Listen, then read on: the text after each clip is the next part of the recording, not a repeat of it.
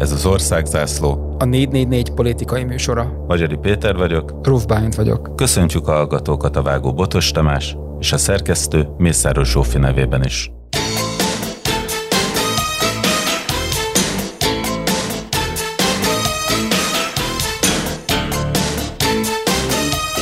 A legutóbbi adásban végigvettük, hogy mennyi minden nem működött.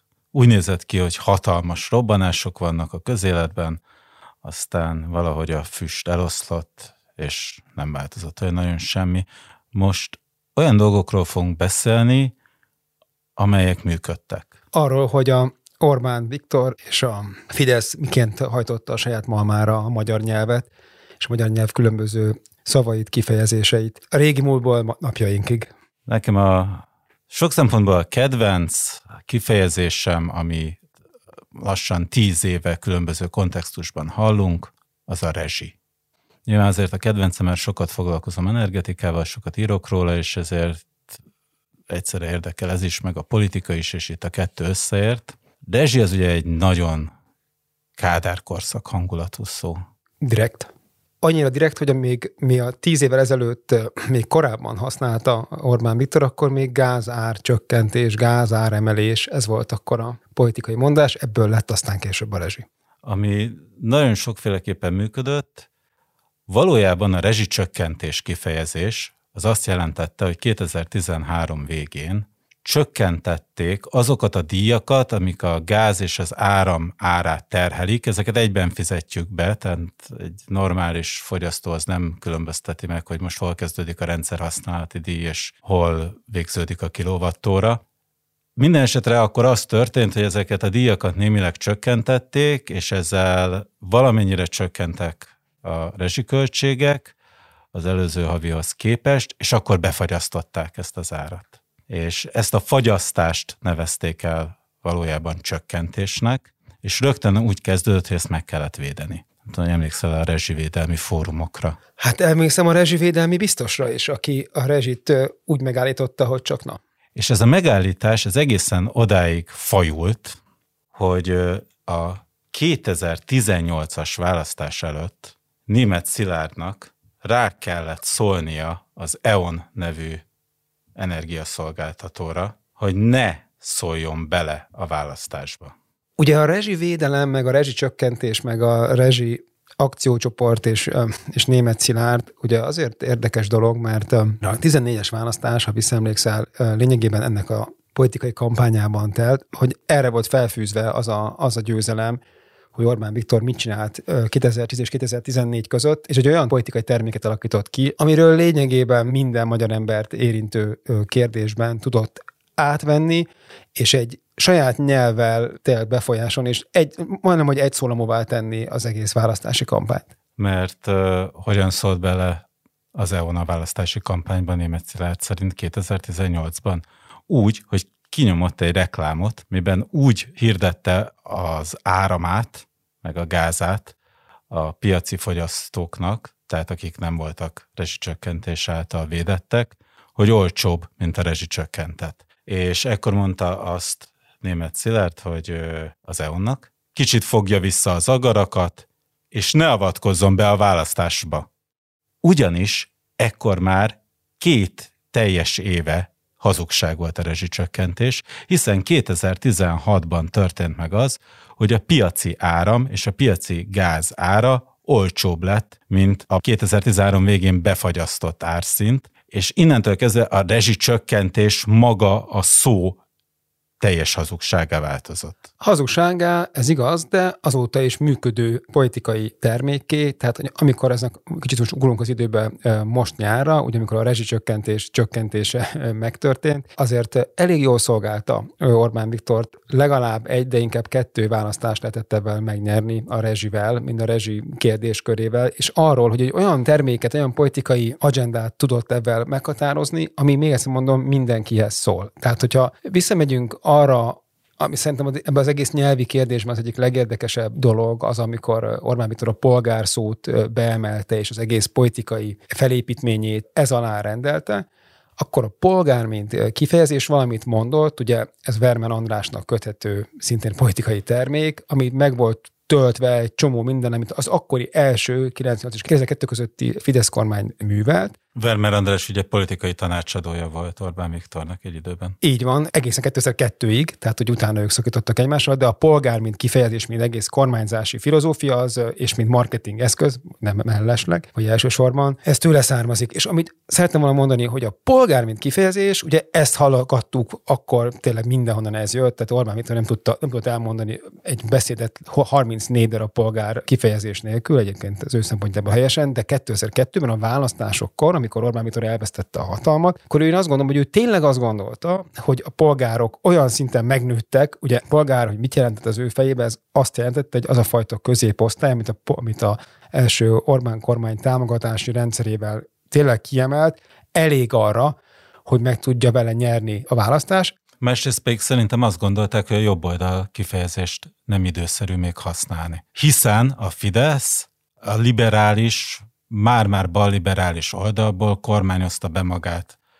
Közép felé, majd aztán egyre inkább jobb oldal felé, és azt a programot, amivel ő nyitott annak idején a kisgazdák, az MDF egy része, a KDMP irányába is, amit valószínűleg a háttérben leginkább Mádl Ferenc szervezett, az a folyamat, az, annak kellett egy jó név, és ezt nem lehetett azt mondani, hogy ez a jobb oldal, mert a jobb oldal egyszer már volt, és nagyon rosszul állt 90-es évek közepén a népszerűségben. Egyrészt, meg másrészt pedig azért, mert ez egy modernebb dolog volt, szóval egy frissebb valami az, hogy a polgár, mint kifejezés, mint a magyar. Olyannyira, hogy ez ment akkor Amerikában és Olaszországban is, tehát akkor volt a szerződés a polgárokkal, Abszolút. a Newt Gingrich republikánus politikusnak a hatalmas ötlete, amit aztán a Berlusconi is átvett és aztán a Fidesz is átvett. Ez így van. Amikor aláírták egymás után a jelöltek az ígéreteiket különböző választókerületekben. Na most igen, tehát ugye nem egy újdonságot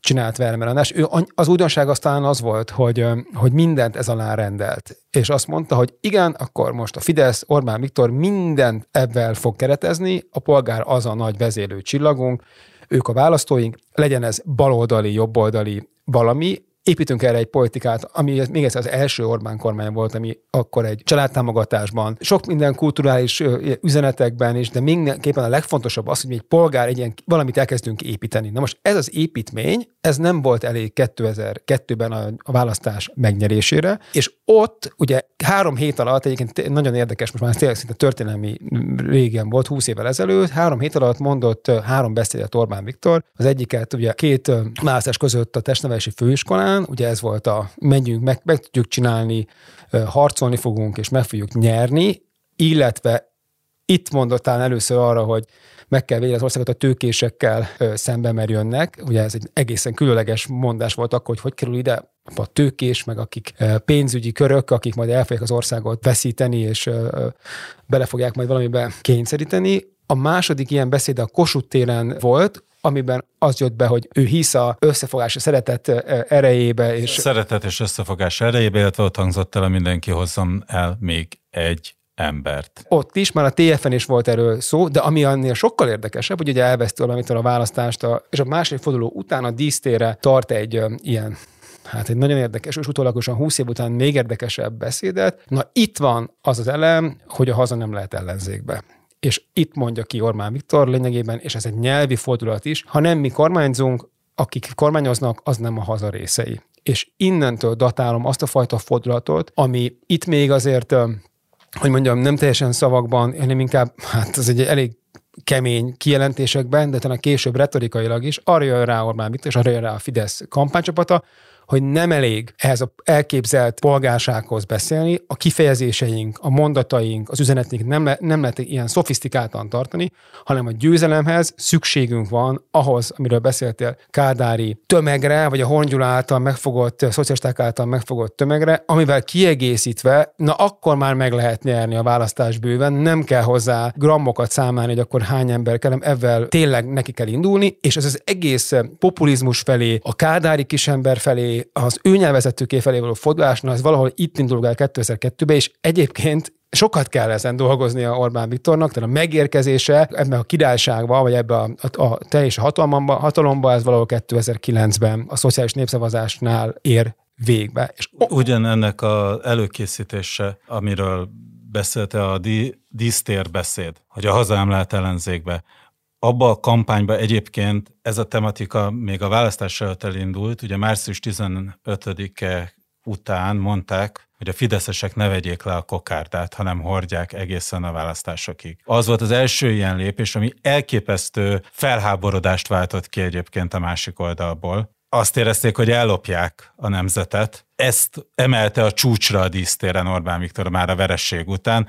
hogy nem csak utalunk rá, hogy mi vagyunk a nemzet, hanem most már ki is mondjuk, hogy csak mi vagyunk a nemzet. Ez így van. Addig is volt egy csomó olyan alkalom azért a politikában, amikor valami fajta megkülönböztető ilyen szallagot, vagy valamilyen kitűzőt viseltek valamilyen politikai tábornak a tagjai, most a rendszerváltás utánra gondolok. Ez egy olyan lépés volt, 20 év után egy egész képez, amiben megállás nélkül lépett át olyan normákat, amik korábban neki is szentek voltak. Valamilyen annak a célnak az érdekében, hogy mégiscsak megtartani a hatalmat. Hogy lehet, hogy elveszítjük ezt a, a választást, hogy mindent jól csináltunk, és akkor egyszer csak jön valaki, egy Megyesi Péter típusú figura, aki aztán ezt a négy évnyi építkezést így zárójelbe teszi, és itt, mondom, itt történik meg az, hogy amiről beszéltünk nagyon régen, hogy 93-ban volt egy ilyen lépés, hogy hogyan lesznek, hogyan történik a gazdasági hatalomnak a megteremtésének az első lépései, ugye a székház ügyel. Itt történik valami egészen más, hogy hogyan omlik le mindenfajta morális, politikai gát abban, hogy a cél mennyire szentesíti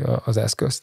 Nagyon érdekes, hogy amikor arról beszéltél, hogy be kell vonni a kádári balos tematikát is a Fidesz szövegébe, akkor ez egyben azt is jelentette, hogy a baloldal baloldaliságát el kell venni. És erre születtek olyan szavak, amelyeknek új, legújabb variánsai a mai napig megszülettek. Ugye volt a luxus baloldal, amiből most lett néhány hete a dollár baloldal. Ez egy nagyon érdekes dolog, de Magyarország, és még 30 évvel a rendszerváltás után is alapjában véve egy baloldali gondolkodás ország, de hogy ne értsék félre a hallgatók, mit mondok, nem azt jelenti, hogy marxisták lennének, vagy trockisták, hanem azt, hanem hogy, azt, hogy kevés a tulajdonos hanem az, hogy kevés a tulajdonos, nagyon hisz az államnak a fenntartó szerepébe, valamilyen szinten hisz az államnak az újraelosztó szerepébe, akkor, amikor nem az ő dolgát osztják újra, inkább ő kap. De hiányzik egy nagyon fontos elem a magyar gondolkodásból, ez a szolidaritásnak a, a ilyen baloldali eszmé, ez nem annyira alakult ki, és ez nem létezik. De egyébként a magyar társadalom egésze még mai napig is 12 évnyi Fidesz uralom után is baloldalibb, mint ahogy azt egy csomóan gondolják. És Orbán Viktor ezt vette észre, hogy azt látta, hogy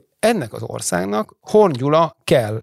És a hongyulai gondolkodást lényegében átemelte, azokhoz az emberekhez kezdett el beszélni, akik Hongyulának tapsoltak. A Hongyulá úgy nyert, hogy négy évvel a rendszerváltás után tudott újra visszajönni a posztszocialista elitnek az egyik, ilyen, egyik képviselőként, és Orbán ezt, ezt lényegében lemásolt. Tudja, hogy oda kell neki beszélni, neki ezzé kell válni hogy ez az, hogy azt jelenti, hogy ő Hongyulává vagy Kárdár Jánossá válik, ez, ez igazából mindegy, de szavak szintjén, a kommunikáció szintjén és a tettek szintjén ebbe kellett belemennie, ebbe az űrbe, és az a fajta liberális, aztán meg konzervatív liberális, aki volt a 90-es években, ebből lett ez az ilyen, az a fajta populista, aki nem fél baloldali eszközökhez nyúlni, sőt, amikor ugye arról beszél, hogy ugye még egyszer egy ugyanilyen kifejezés, extra profit, tőkések, spekulánsok, akik idejönnek és elveszik az országnak a gazdasági teljesítményét. Ezek ugye nem, hát hogy mondjam, mert finoman szóval is nem jobboldali kifejezések, most már a populista jobb oldalba beleférnek, de az akkoriban egyáltalán nem fértek be lehet, hogy, hogy milyen, milyen módon. Talán egyetlen ilyen kulcs szó nem működött,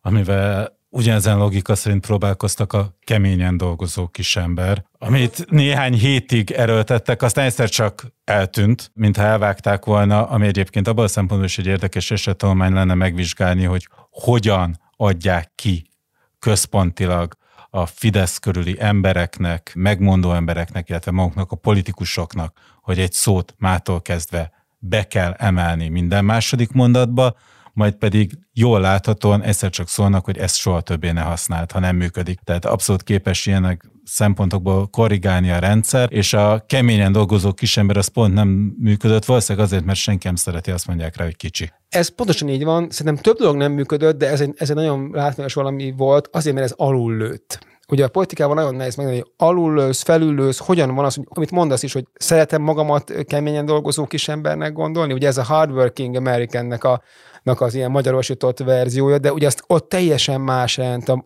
a munkához való is teljesen más jelent, mint Magyarországon. Ezt ejtették, de mondok még Helyette van munkaalapú társadalom. Helyette van munkaalapú társadalom, meg van egy millió munkahely. Meg... Ami egyébként arról szól, hogy te dolgozol, és ezt mi nagyon-nagyon elismerjük.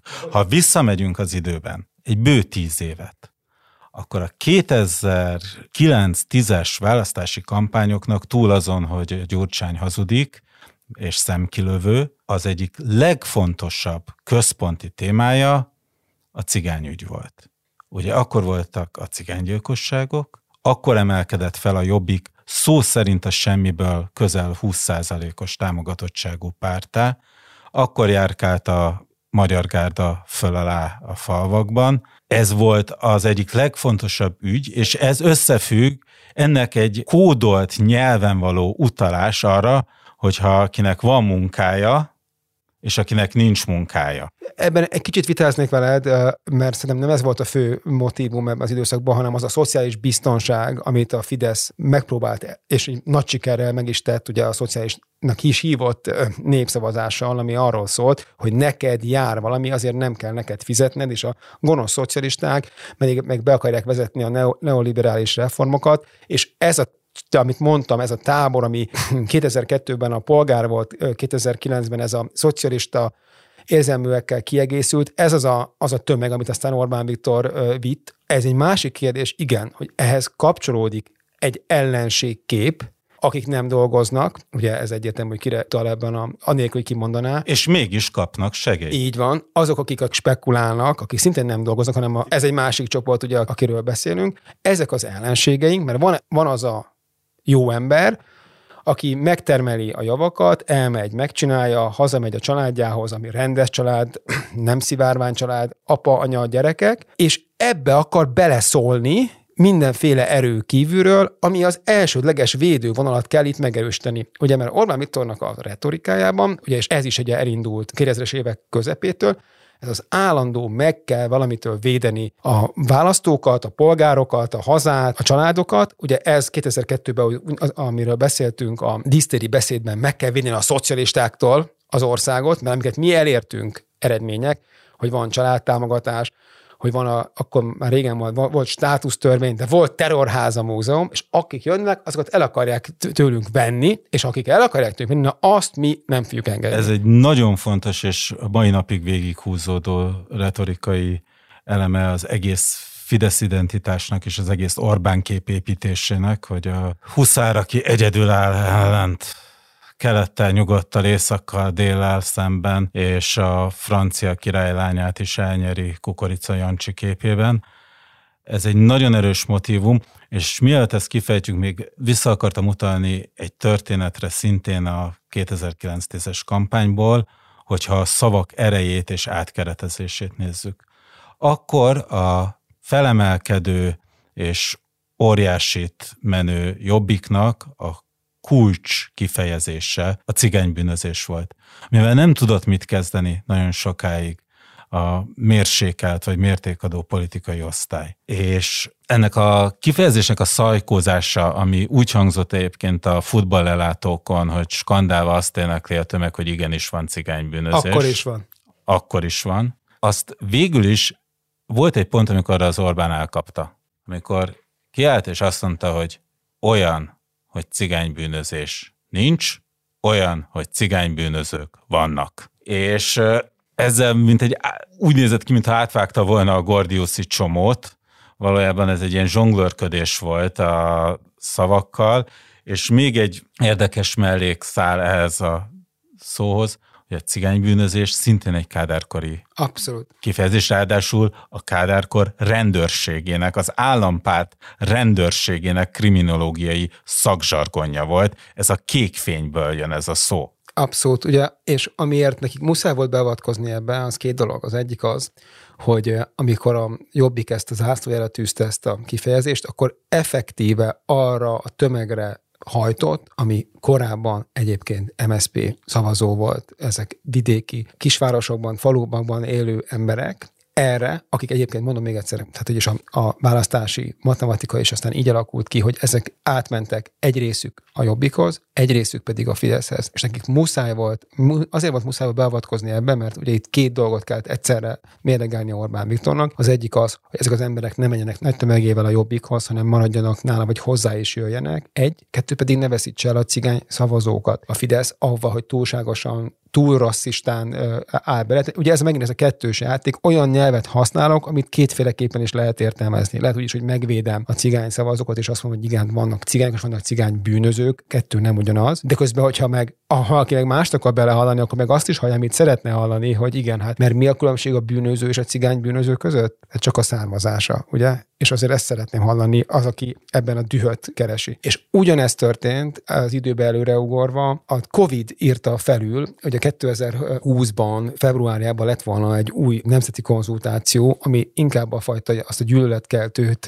akarta reprodukálni, mi a korábbiakban is a migrációval kapcsolatban volt például, és ott, ott felnőtt az, hogy igen, van az úgynevezett börtönbiznisz. Ugye a börtönbiznisz egy azért érdekes kifejezés, mert szinte olyan, mint a cigánybűnözés, hogy valamilyen eredete van, de teljesen más jelent, mint amit később elkezdtek használni. A börtönbiznisz azt jelentette a 80-as években Magyarországon, hogy Amerikában, a hanyatló nyugaton már olyan szinten van káosz, hogy az amerikai állam kiadja magáncégeknek a börtönök üzemeltetését, és ezen valaki nyerészkedik, börtönbiznisz csinál. Magyarul privát börtönökben helyezik el a rabokat. Itt is volt erre kísérlet, PPP konstrukció. Hogy ne lett volna erre kísérlet Magyarországon is, természetesen, de azért az, és még lehet, hogy még lesz is, de most jelen pillanatban nem erről van szó, hanem az, hogy egy pár évvel később Orbán Viktória azt látja, hogy megint kicsit penget ezen a nem dolgozom, pénzt kapok, és ráadásul még soros hullámon,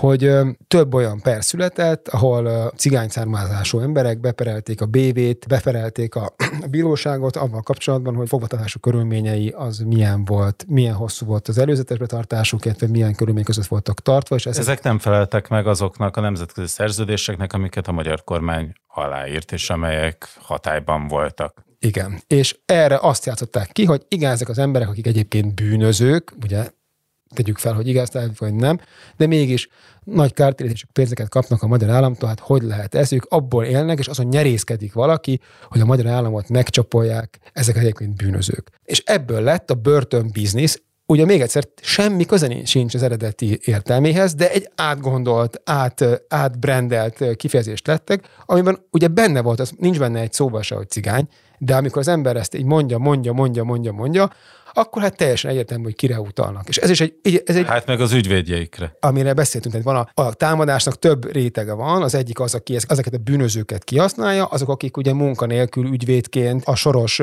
zsoltban állva a magyar államot támadják. Tökéletes politikai eszköz arra, hogy valami egészen, hogy egyrészt hangulatot keltsen, és gyűlöletet keltsen egyszerre több csoporttal szembe is. Ez volt a, és ezt írta felül a COVID. Szerintem már készen voltak a, a lapok is, csak aztán ugye a COVID felülírta. De a COVID-nál is, ugye amikor beleléptünk ebbe, akkor szintén ugye ez az új nyelvhasználat tört ki, Ugye történtek, amik történtek, erről beszéltünk korábban, Szijjártó Péter különböző beszerzései a használhatatlan eszközökkel, meg a vakcina, meg a éppen akkor alakított kínai-magyar vegyes vállalat, mindegy. És erre mi volt a válasz? Oltás ellenes baloldal. Abszolút, igen, igen, igen, és hogyha a teljesen újra értelmezett kifejezések sorát vesszük, akkor muszáj itt felhoznom a kedvencemet, a Nokiás dobozt ami ugye eredetileg egy készüléknek a csomagoló anyaga. Magyarországon a korrupció és a MSP SDS körüli korrupció szimbólumává vált. Ugye az ment, hogy Nokiás dobozban adtak több millió forintot, 15 millió forintot állítólagosan kenőpénzként Hagyó Miklós MSZP-s politikus Demszki Gábor SZDSZ-es politikus körüli fővárosi világban. Hogy honnan jött a Nokiás doboz kifejezés, az egy vallomásból szivárgott ki, amit Balogh Zsolt, a BKV egykori vezérigazgatója említett, hogy ő ebben a Nokiás dobozban 15 millió forintot adott át Hagyó Miklósnak. Ez meghatározta a választási kampányt, minden tele volt Nokiás dobozzal.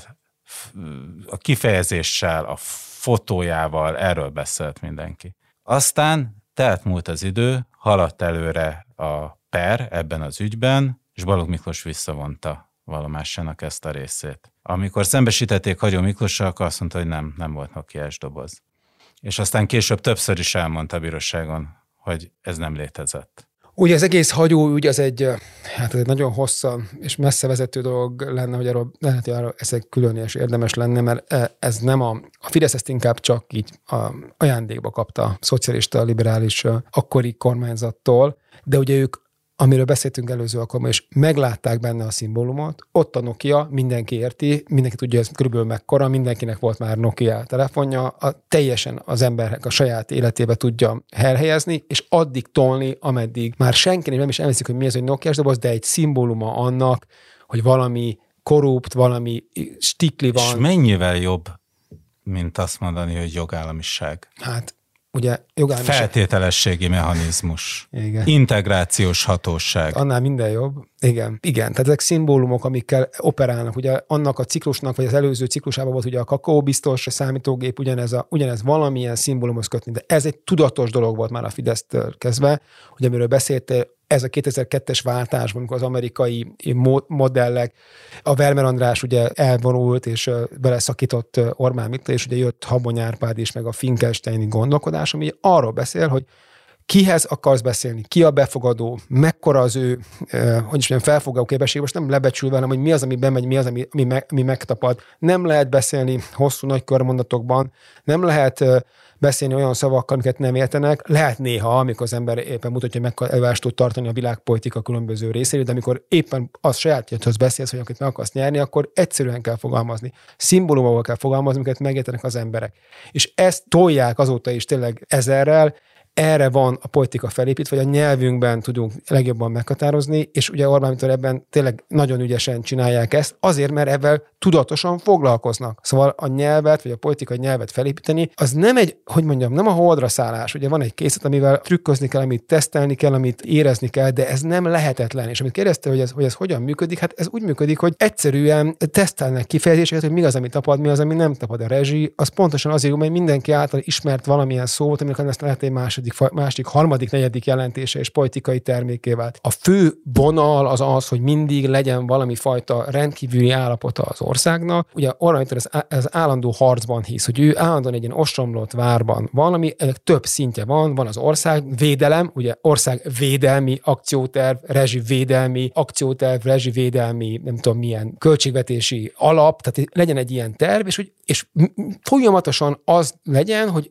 ő a sajátjaiban és mindenkiben mutassa azt, hogy valamit meg kell hozzá védeni, minden kifejezést ennek használ, ennek rendel alá, harca megyek, csatába megyek, megtámadnak. Nemzeti ünnepeken most már több mint 6-7 éve kizárólag ilyen katonai fordulatokban beszél arról, hogy mit kell tenni a következő időszakban. Készüljetek, álljatok ki a házaitok elé, tartsuk százan a puskaport. Nyergeljetek. És ugye körbe, körbevéve magát ezekkel a, a magyar honvédség, hát azért nem a leg, világ nem legerősebb hadserege, de mégis ugye ezt is ugye fejleszti a, a, a Orbán Viktor ugye mindenféle szép egyenruhába, különböző katonák ide-oda mennek, masíroznak, ugye ez a, ez, a, ez a készültségi állapot, és akkor vannak a különböző védelmi szintek. Még egyszer, ugye van a főgonosz, ugye ez Brüsszel, azzal tényleg az lényegében a, hát nem is tudom, minek tudom, has, minek tudom hasonlítani, mert ugye az is egy, egy ilyen egész szimbólum rendszerre épült rá, mint szava, szavakban, ugye a brüsszeli elit, ugye ezek a bürokraták, kokainisták, akik, akik ugye beszivárogva a magyar érdekek ellen harcolnak megállás nélkül. És magyar... Valójában egyébként az Európai Bizottságot